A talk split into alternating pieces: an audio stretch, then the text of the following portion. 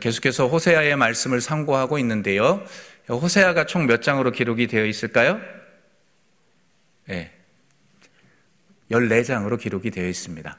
그렇죠? 14장으로 기록이 되어 있는데 보편적으로 이 호세아의 말씀 14장을 크게 두 부분으로 이렇게 나누어서 봅니다. 1절, 어, 1장에서 3장, 그리고 4장에서 마지막 14장까지 이렇게 크게 두 부분으로 보편적으로 나누어서들 이야기를 하죠. 먼저 전반부인 1장에서 3장의 내용을 여러분들 떠올려 보시면 음, 호세아와 또 음란한 여인 고멜과의 결혼 생활을 통해서 이스라엘에 대한 하나님의 언약적인 사랑을 말해줍니다. 하나님의 언약적인 사랑을 이야기를 해주죠. 또한 그런 하나님의 사랑을 배반하고 온갖 죄악을 범함으로써 하나님을 실망시킨 북이스라엘 백성들의 폐역을 대조시키면서 묘사해 주는 말씀들이 1장에서 3장 더불어서 특별히 3장의 내용 기억하시나요? 고매를 속량하는 호세아의 모습 돈 주고 사서 그죠? 이 모습을 통해서 이 고매를 용서하는 이 호세아의 삶을 통해서 하나님께서 배은망덕한 이스라엘 백성들의 죄를 용서하시고 또 회복시킬 것을 상징적으로 보여주는 말씀이 호세아 3장에 기록이 되어 있습니다. 이 서두의 부분 1장, 그러니까 총 14장 가운데 1장에서 3장의 내용이 주로 그런 내용입니다. 그리고 이제 후반부로부터 4장에서 14장까지 쭉 달려가서 이, 이 말씀들을 묵상해 보면 이스라엘 백성들의 여러 가지 죄악들을 이야기합니다. 그래서 특별히 북이스라엘의 죄에 대해서도 이야기하지만 남유다를 향해서도 동일하게 죄악에 대해서 언급을 하죠. 구체적으로 지적하고 또 책망하고 그들에게 임할 엄중한 심판에 대해서 말씀하죠. 그 내용들이 4장에서부터 14장까지 이어집니다. 그런데 심판으로 끝나면 참으로 마음 아픈 것 아니겠습니까? 우리 하나님은 어떤 하나님이십니까? 사랑의 하나님이시잖아요. 믿으십니까? 사랑의 하나님이십니다. 하나님은 그냥 엄중한 심판에 대한 말씀만을 하시는 것이 아니라 무한한 사랑을 가지고 그 길에서 돌이키면 회개하고 돌이키는 자에게 회복시켜 주실 것이다. 용서해 주시고 회복시켜 주실 것이다. 그렇게 말씀합니다. 여러분, 하나님께서 심판에 대한 말씀을 하실 때는 그들을 막 죽이고 억압하고 착취하기 위해서가 아닙니다. 그들을 살리기 위해서인 줄 믿습니다. 살리기 위해서입니다. 살리기 위해서. 그 내용들이 4장에서 14장에 이르기까지 후반부에 이렇게 핵심적인 내용을 이루고 있지요. 그 가운데에 오늘 6장입니다. 6장의 말씀은 많이 감동이 되지요? 어디서 많이 보는 것 같지 않습니까? 호세아의 말씀 가운데 6장이 중심적으로 중 핵심적인 본문의 말씀, 주제에 관한 말씀들이 6장에 기록이 되어 있거든요. 어, 특별히 이 오늘 6장의 말씀을 이해하기 위해서는 5장의 아, 후반부에 있는 말씀과 우리가 연결해서 볼 필요가 있어요. 특별히 6장도 세 부분으로 나누어 볼 수 있는데 먼저 첫 번째 부분은 1절에서 3절까지의 내용을 먼저 볼 건데요. 이 말씀을 이해하기 위해서는 어디를 보셔야 하냐면 5장, 그러니까 호세아 5장 12절에서 15절 내용을 좀 눈으로 볼 필요가 있습니다. 좀 보시면, 즉, 우상숭배하여 교만한 가운데 빠져 있는 이들을 하나님께서 사자처럼 이스라엘을 찢으시고 전염병으로 그들을 치실 것이다. 그렇게 선포하고 있는 말씀이 어디냐면 5장 후반부에 있는 말씀입니다. 자, 이러한 내용을 듣고 이러한 책망과 경고에 대한 응답으로서 등장하는 메시지가 뭐냐? 회개를 노래하고 있는데 그 메시지가 바로 바로 6장 1절에서 3절입니다. 6장 1절에서 3절을 우리 현대인의 성경으로 함께 봉독하겠습니다. 시, 화면을 보시고요. 현대인의 성경으로 시작. 그들이 이렇게 말할 것이다. 오라 우리가 여호와께 돌아가자. 여호와께서 우리를 찢으셨으나 우리를 다시 낫게 하실 것이며 우리에게 상처를 입히셨으나 우리를 싸매어 주실 것이다.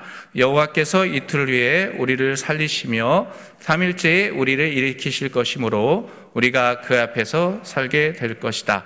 그러므로 여호와를 알자. 힘써 여호와를 알자. 그의 나타나심은 동이 트는 것처럼 확실하다. 비와 같이 땅을 적시는 봄비같이 그가 우리에게 나오실 것이다. 아멘. 오라 우리가 여호와께 돌아가자. 돌아가지 아니하면 엄중한 심판이 기다리고 있으니까 돌아가자. 회개하고 돌아가자. 그렇게 선포하고 있습니다. 그 말씀들이 1절에서 3절에 기록이 되어 있고요. 두 번째로 보시면 4절에서 6절 말씀입니다. 6장의 세 부분으로 나눌 수 있다고 했으니까요. 4절에서 6절 말씀을 눈으로 또 이렇게 보시면 예, 마음에서 나오는 사랑을 이야기합니다. 그러니까 중심에서 나오는 사랑을 하나님께 드려야 한다. 형식적인 것 말고요. 마음에서 나오는 사랑을 하나님께 드려야 함을 말씀합니다. 왜, 왜 그럴까요? 왜냐하면 이스라엘 백성들이 어, 하나님 앞에 회개하지만 금방 돌아서는 일들이 비일비재했거든요. 쉽게 돌아서고 회개하지만 쉽게 돌아서고 바뀌는 그런 모습들이 내면 속에 그려져 있기 때문이죠. 하나님께 대한 사랑이 너무나도 가벼웠던 것입니다. 아, 아쉬울 때만 음, 자신이 정말도 아쉬울 때만 하나님 앞에 회개하고 시간이 지나면 다시 돌아가는 또 배반하고 돌아가는 그런 모습들이 비일비재했기 때문입니다. 너무 쉽게 하나님을 배반하는 이스라엘 백성들을 향해 하나님은 그들을 어떻게 해야 할지를 반문하십니다. 뭐라고요? 사절 말씀인데요. 우리 사절 말씀을 함께 읽도록 할까요? 시작. 에브라임아, 내가 어떻게 하랴? 유다야, 내가 내게 어떻게 하랴? 너희의 인애가 아침 구름이나 쉬 없어지는 이슬 같도다. 아멘. 아멘이 안 나오죠. 왜 그렇습니까? 이스라엘 백성들의 여기서 에브라임이라고 지칭하는 백성들은 어느 백성들일까요? 유다일까요? 북이스라엘일까요? 북이스라엘을 지칭합니다. 그러니까 에브라임아 북이스라엘 백성들아 내가 내게 어떻게 하랴? 유다. 유다는 남유다죠. 유다야 내가 내게 어떻게 하랴? 너희의 인애가 그죠? 인애는 사랑인데요. 사랑이 아침 구름이나 쉬 없어진 이슬 같도다. 그러니까 금방 없어지는 거예요. 이 말씀은 이스라엘 백성들이 갖는 하나님을 향한 그 사랑의 가벼움을 증명해 주는 말씀입니다. 너무 가볍다. 너는 너희들 하나님 사랑하고 나 사랑한다고 하지만 너무 가볍다. 쉬 없어지는 아침 구름이나 쉬 없어지는 이슬 같구나. 이렇게 이야기하고 있는 것이죠. 그렇게 6절에서 주님이 원하시는 신실한 사랑, 변함없는 사랑을 소유해야 함을 말씀합니다. 6절 말씀을 표준세 번역으로 우리 함께 마음을 담아 읽습니다. 시작. 내가 바라는 것은 변함없는 사랑이지 제사가 아니다. 불살라 바치는 제사보다 너희가 나 하나님을 알기를 더 바란다. 아멘. 아주 유명한 말씀입니다. 나는 이내를 원하고 제사를 원하지 아니하며 번제보다 하나님 아는 것을 원하노라. 아멘. 이렇게 말씀하죠. 자, 그러면 하나님이 예배를 원하지 않느냐? 그런 말씀이 아닙니다. 예배도 중요합니다. 그 안에 무엇이 항상 담겨져 있어야 된다? 이내 햇셋 사랑이 담겨져 있어야 된다는 겁니다. 무슨 사랑이요? 하나님을 향한 사랑이요. 그것이 항상 담겨져 있어야 한다는 거죠. 그래서 마태복음 9장에도 보시면 또 그리고 마태복음 12장에도 보시면 어떤 말씀이 나오냐 하면 먼저 마태복음 9장 13절에서도 보면 동일한 이 말씀을 인용합니다. 내가 긍휼을 원하고 제사를 원하지 아니한다. 긍휼을 원한다는 거예요. 긍휼. 마태복음 12장 7절에도 보면 이 말씀을 동일하게 인용하는데 뭐라고 이야기하냐면 나는 자비를 원하고 제사를 원하지 아니한다. 아멘. 그렇게 말씀합니다. 사랑하는 성도 여러분, 하나님이 원하시는 것이 무엇일까요? 하나님은 우리의 중심, 우리의 사랑하는 마음, 영원토록 변하지 않는 그런 사랑의 마음을 원하심을 잊지 마시길 바랍니다. 하나님이 그것을 원하신다고요. 그 내용들이 4절에서 6절에 기록이 되어 있고요. 이제 마지막 부분 7절에서 11절 말씀을 보시면 이런 하나님, 이렇게 사랑하는 하나님, 사랑이 많으심, 또 사랑하는 자들에게 베풀어 주실 그 하나님의 은혜들을 이야기했다면 이제 구체적으로 심판에 대해서 말씀합니다. 심판. 너희들이 어떻게 반역했는지, 어떻게 반역했는지 그렇게 조목조목 말씀하십니다. 7절 말씀 눈으로 쫙 보시면 어떤 단어가 등장합니까? 아담처럼 언약을 어기고 아담처럼 언약을 어겼다. 그리고 8절에도 보면 길르앗은 악을 행하는 자의 고울이라. 예, 길르앗은 어떤 땅인 줄 아십니까? 역사적으로 도피성이 있던 것입니다. 도피성이 있던 그, 그곳에 피 발자국으로 가득 찼도다. 죄악으로 가득 찼도다. 그렇게 이야기하고 있습니다. 또 어떻습니까? 구절에도 보니까 강도 때가 사람을 기다린 같이 제사장의 무리가 세겜길에서 살인하니 제사장들의 타락을 이야기합니다. 제사장들의 무리가 세겜길에서 살인을 했다. 성경에는 여러 번역본들이 있습니다. 어, NJB 번역본이라는 게 있는데 이거 독특한 거예요. 저도 이제 이 말씀을 연구하면서 그거를 어, 보게 됐는데 NJB 그 성경 말씀 가운데 이 본문의 내용 제사장들의 무리 제사장의 무리를 뭐라고 번역했냐면 제사장들로 구성된 깽단 충격적이지 않습니까? 이게 뭘 얘기하냐면 사실 호세아 시대나 지금을 살아가는 이 전 세계의 모습이 별반 다르진 않아요. 왜냐하면 제사장들도 많이 타락했고 여러 가지 목사님들 여러 사역하지만 그 가운데 부끄러운 부분들이 많으니까요. 그리고 제사장이라는 부분, 영적인 제사장 부분을 또 접촉해서 이야기한다면 많은 백성들이 하나님의 그 영적인 거룩한 제사장으로서의 삶들을 살아가지 못하는 부분들이 많기 때문이지요. 뭐 이때만 그런 것이 아닙니다. 어쨌든 우리는 뭐 이렇게 영적인 제사장이라고 해서 살아가지만 이런 이 호세아에 등장하는 말씀처럼 깽단이 되어서 사람들을 막 아, 죽일 때가 많은 것을 봅니다. 이런 모습들을 우리가 반면 교사로 삼을 필요가 있습니다. 하나님이 진노하시는 것, 하나님이 가슴 아파하는 것, 하나님이 죄악처럼 여기는 것들 여러 가지가 있지만 이런 모습들도 있다라는 것입니다. 이러한 죄악들을 돌이키지 아니하면 결국 하나님께서 엄중한 심판을 한다. 그리고 피하지 못한다. 그렇게 말씀합니다. 그리고 11절 말씀 한번 읽어볼까요? 11절. 함께 읽어보겠습니다. 화면 한번 띄워주시면 시작. 또한 유다여, 내가 내 백성의 사로잡힘을 돌이킬 때에 내게도 추수할 일을 정하였느니라. 아멘. 이 추수할 일은 마지막 때에 뭘 이야기하냐면 구원과 심판을 두 개를 같이 이야기해요. 무엇과 무엇을 이야기한다고요? 구원과 심판. 여러분 구원 받으실 것입니까? 아니면 심판 받으실 것입니까? 예, 구원. 예. 깜짝 놀라서 구원 받아야죠. 예, 예, 구원 받아요. 마지막 때에 구원 받아야 되는 거예요. 그렇게 해서 죄, 그렇기 때문에 죄악된 모든 것들이 십자가의 보혈 앞에 주님 앞에 다 내어놓는 저와 여러분들이 되어야 될 줄 믿습니다. 엄중한 심판보다 구원의 그 축복의 은혜를 받아 누려야 하는 것이죠. 자, 그렇다면 이 시대를 살아가는 우리들, 특별히 오늘 본문 속에서 이렇게 장황한 말씀들, 뭐 1절에서 11절까지의 말씀 가운데 우리가 삶에서 또 적용하면서 또 얻을 수 있는 영적인 메시지는 무엇이 있을까? 단 한 가지를 이야기한다면 우리가 하나님을 올바로 알면 삶이 풍요롭게 변한다는 겁니다. 함께 따라해 볼까요? 하나님을 올바로 알면 삶이 풍요로워진다. 아멘이십니까? 아멘이죠. 자, 현대인의 성경으로 우리 3절 말씀을 다시 한번 읽습니다. 시작. 그러므로 여호와를 알자. 힘써 여호와를 알자. 그의 나타나심은 동이 트는 것처럼 확실하다. 비와 같이 땅을 적시는 봄비 같이 그가 우리에게 나오실 것이다. 아멘.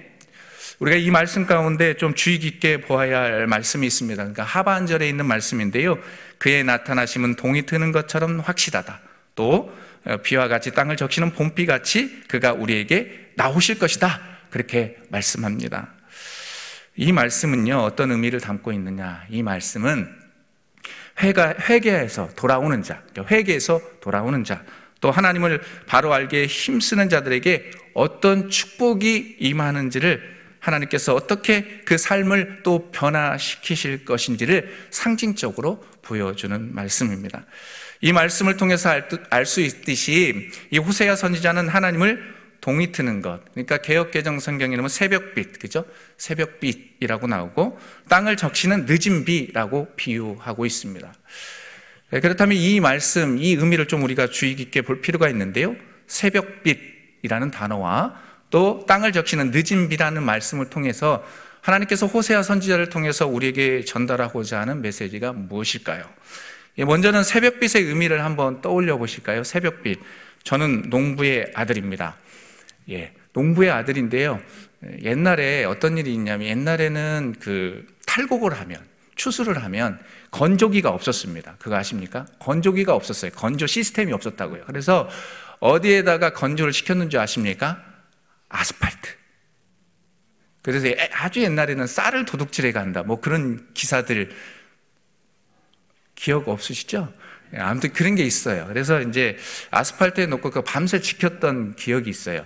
라디오를 그래서 이슬을 마시면서 이불 하나 덮고 저는 농부의 아들이라 그랬습니다. 주님의 아들이기도 하지만 농부의 아들인데 그런 가운데 새벽에 동트는 그런 모습을 목격할 때가 있었습니다. 근데 오늘 이 새벽빛의 의미를 좀 접목해서 제가 이야기하려고 하는데 우리의 일상생활이 24시간이잖아요. 24시간 가운데 가장 어두운 시간대가 언제인지 아십니까? 바로 새벽 3시에서 4시 사이라고 하더라고요. 3시에서 4시. 근데 그때 그 칠흑 같은 어두움을 뚫고 어두움을 뚫고 조용한 광명을 가져다는 가져다 가져다 가져다 주는 빛이 있습니다. 혀가 꼬이는데요.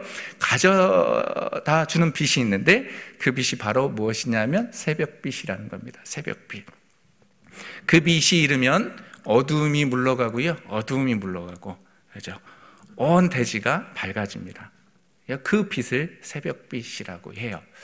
근데 이 새벽빛은 우리가 저기 동해에 가서, 가서 보는 그런 빛과의 의미는 좀 다르기도, 비슷하기도 하겠지만, 동해에서 맛보는 그 빛과의 의미는 조금, 예, 좀 다른 느낌을 받기도 하는 것을 보게 됩니다.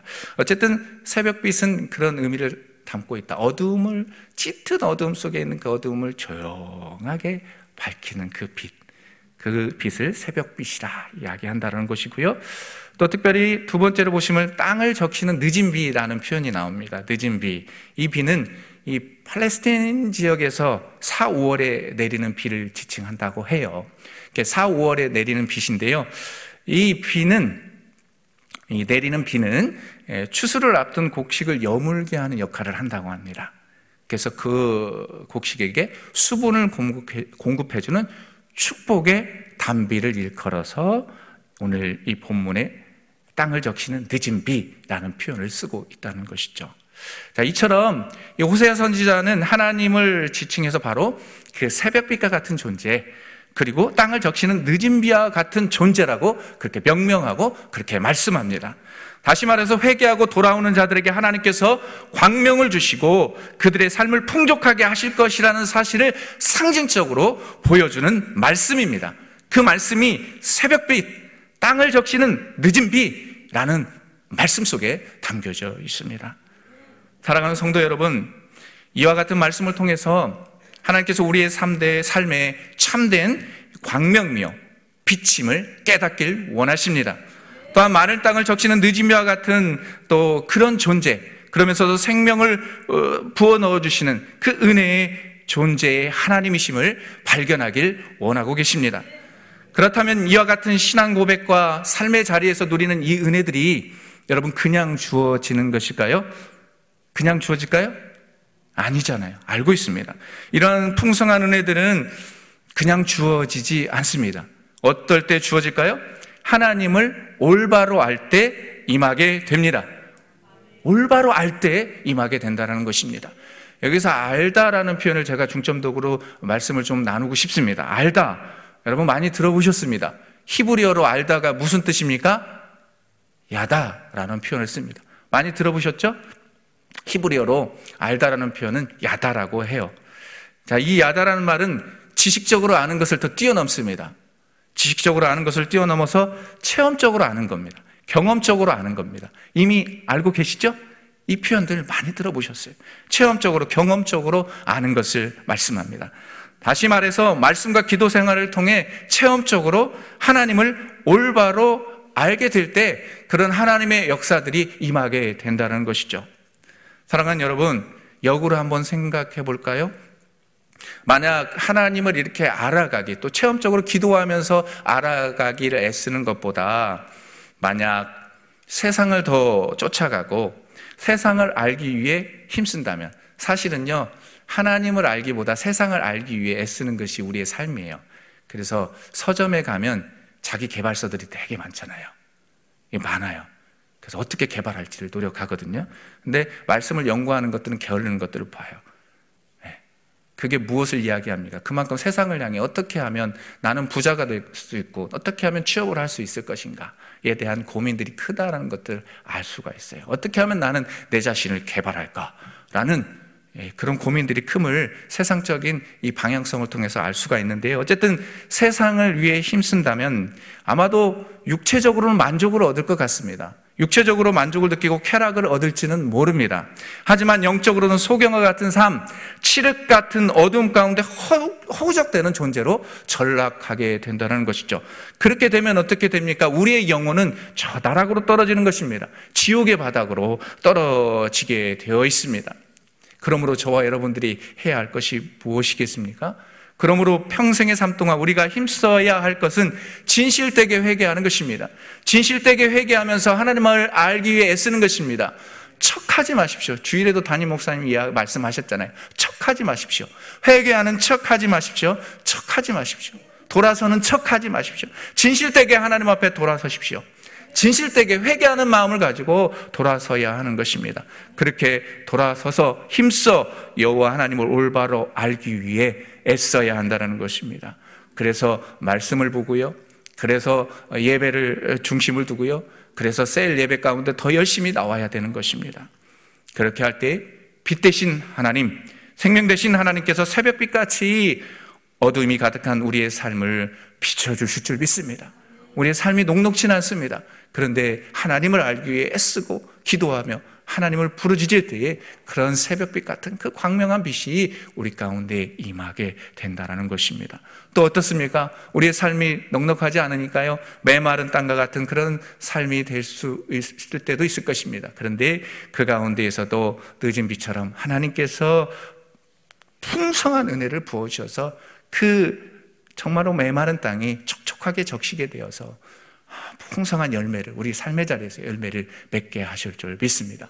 어떻게 할 때요? 하나님을 올바로 알아가기 위해 애쓸 때에 그런 은혜를 부어 주십니다.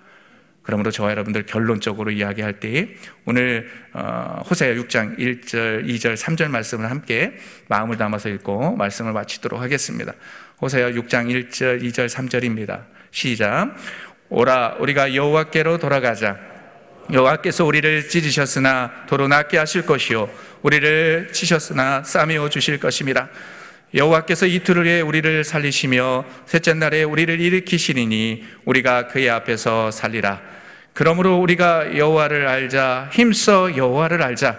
그의 나타나심은 새벽빛 같이 어김없나니 비와 같이 땅을 적시는 늦은 비와 같이 우리에게 임하시리라 하니라. 아멘. 이런 하나님의 역사가 충만히 충만히 임하게 될 줄 믿습니다. 결론적으로 제가 말씀을 한 구절을 더 인용하는데요. 요한일서 1장 5절 말씀 함께 읽어볼까요? 시작. 우리가 그에게서 듣고 너희에게 전하는 소식은 이것이니 곧 하나님은 빛이시라. 그에게는 어두움이 조금도 없으시다는 것이니라. 아멘. 그분은 빛이십니다. 그분은 빛이십니다. 그 빛 대신 주님을 알아가기 위해 힘쓰고 힘쓰며 나아갈 때에 우리의 삶이 녹록하지 않을지라도 그것을 이기게 하시고 그것을 뚫게 하시고 걸어가게 하실 줄 믿습니다. 그 하나님을 기대하십시오. 하나님이 오늘 또 일하십니다. 그 하나님을 붙잡으십시오. 주님께서 우리의 삶을 이끌어 가십니다. 함께 기도하겠습니다. 하나님 아버지, 우리 함께 이 시간 기도하기를 원합니다. 특별히 우리 사순절 기간을 보내고 있습니다. 이 기간에 더욱더 주님을 올바로 알아가게 하여 주옵소서. 주님을 올바로 알아가게 도와주셔서 우리의 삶이 더욱 풍성케 하여 주시라고 기도합시다. 두 번째 기도할 때에는 하나님 아버지 이 나라에 있는 땅을 극률히 여겨 주옵소서. 4월 달에 있을 총선 가운데도 함께 하여 주셔서 하나님이 원하시는 귀한 유정자들이 선출되게 하여 주옵소서. 이 땅에 하나님이 원하시는 거룩한 땅 되게 되게 해주시라고 주여 한번 외치고 기도하겠습니다.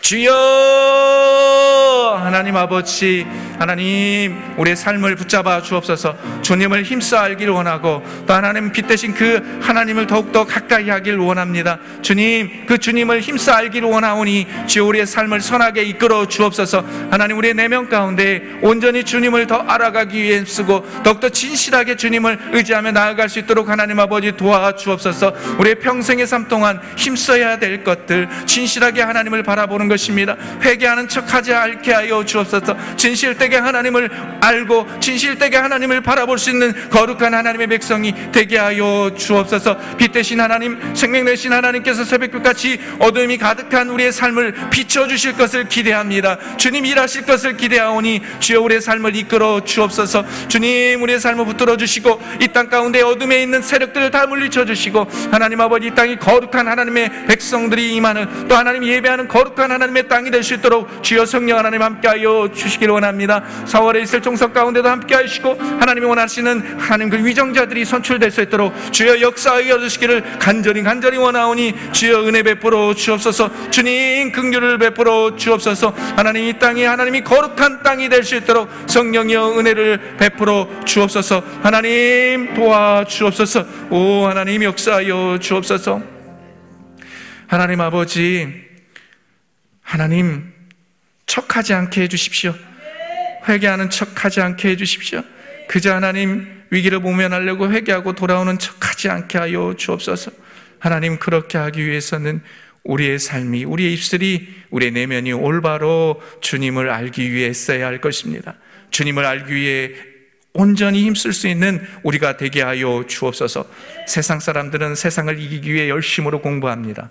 그러나 우리들은 어떻습니까? 하나님 우리는 이 어둠의 권세들을 이기기 위해 더욱더 말씀을 가까이 하게 하시고 기도하게 하게 하시고 모이게 힘쓸 수 있는 우리가 되게 하여 주옵소서. 오늘도 말씀을 품고 하루하루 살아갑니다. 한 주도 살아갈 때에 하나님 은혜 가운데 승리하는 삶 살아갈 수 있도록 도와주시기를 원하옵고 거룩하신 예수 그리스도의 이름으로 기도하옵나이다. 아멘. 주여 주여 주여. 하나님 아버지 우리의 삶을 붙잡아 주옵소서. 우리의 삶이 하나님 녹록치 않습니다. 그러나 하나님 아버지 광명한 그 빛 새벽빛처럼 임하는 그 하나님의 은혜의 빛이 하나님 임하게 하여 주옵소서. 주님 비춰 주옵소서. 주님